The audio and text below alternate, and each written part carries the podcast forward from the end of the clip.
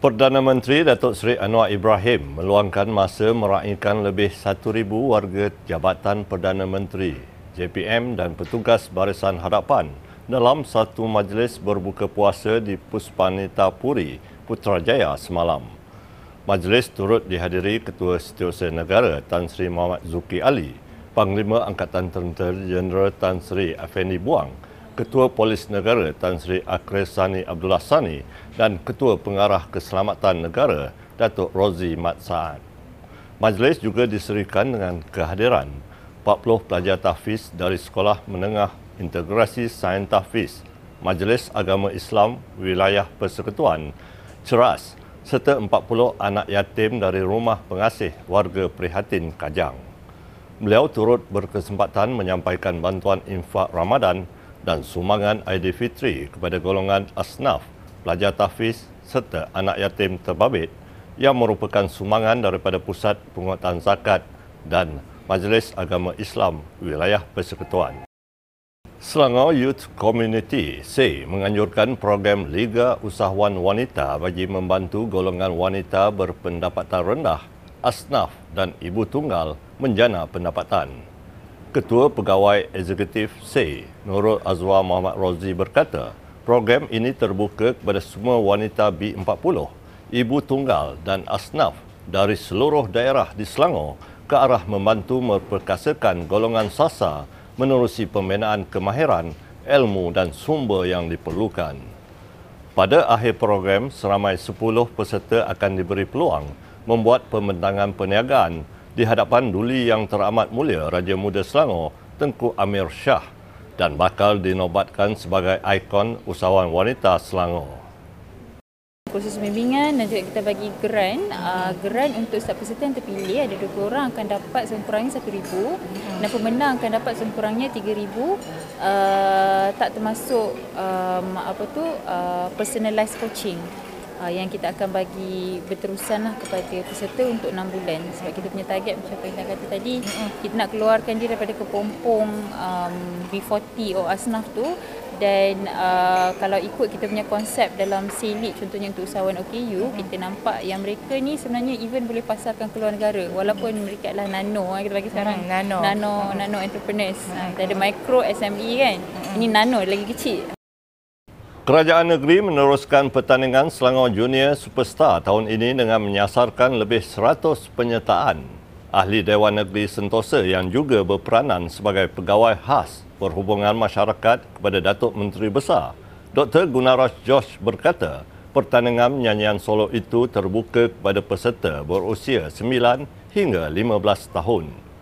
Menurutnya lagi, ini merupakan tahun kedua penganjuran program yang mana kali pertama diadakan pada tahun 2021.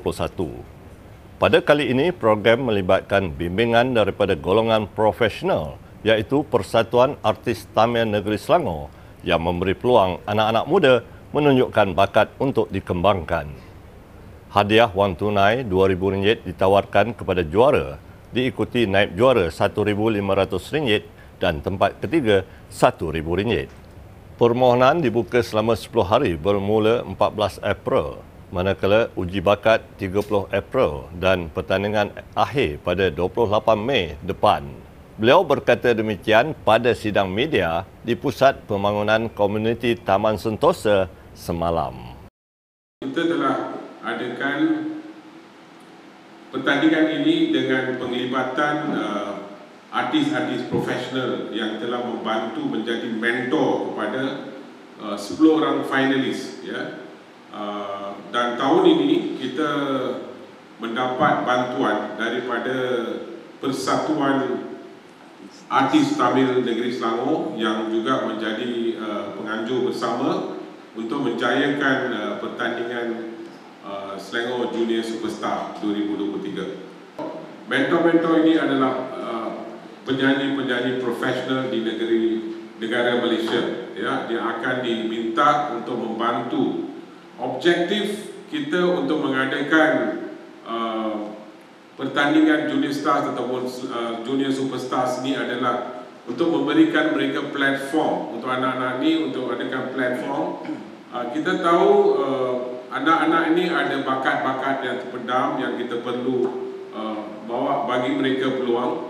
Tahun 2021 adalah satu uh, pengalaman yang kita telah dapat uh, untuk menganjurkan ini dan juga telah kenal pasti 10 uh, 10 anak muda ini yang cukup hebat dan mungkin tahun ini kita juga akan mengenal pasti lebih ramai lebih ramai lagi uh, apa ni uh, anak-anak yang akan mengambil bahagian.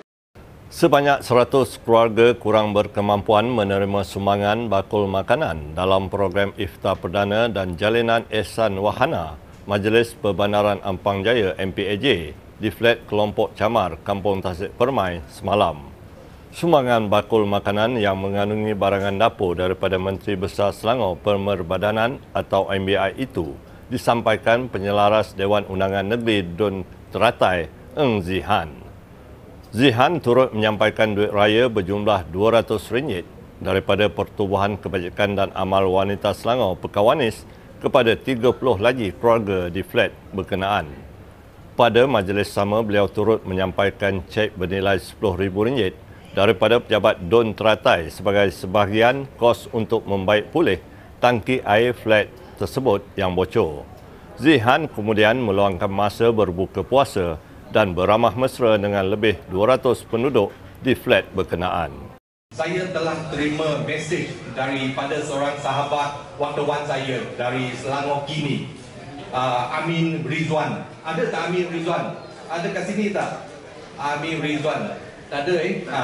Amin Rizwan, dia telah hantar mesej kepada saya dan dalam mesej dia, dia bagi tahu saya kali ini dia menghubungi saya adalah untuk meminta bantuan.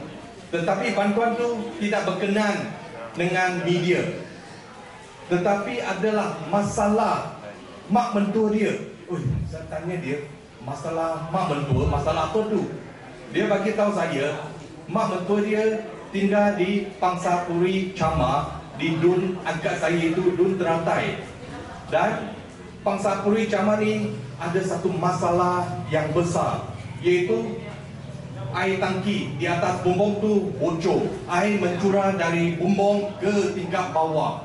Penduduk di sini nak jemur baju nak masuk ke koridor akan basah. Kita perlu selesaikan masalah ini sebelum raya Aidilfitri kerana saya telah dapat sumbangan daripada MBI sebanyak 13,000 dan pejabat saya iaitu pejabat penjalaras Dun Kinara juga akan menjumbang 10,000 dengan jumlah 23,000 insyaAllah kita dapat selesaikan masalah di Pangsa Puri Cama ini.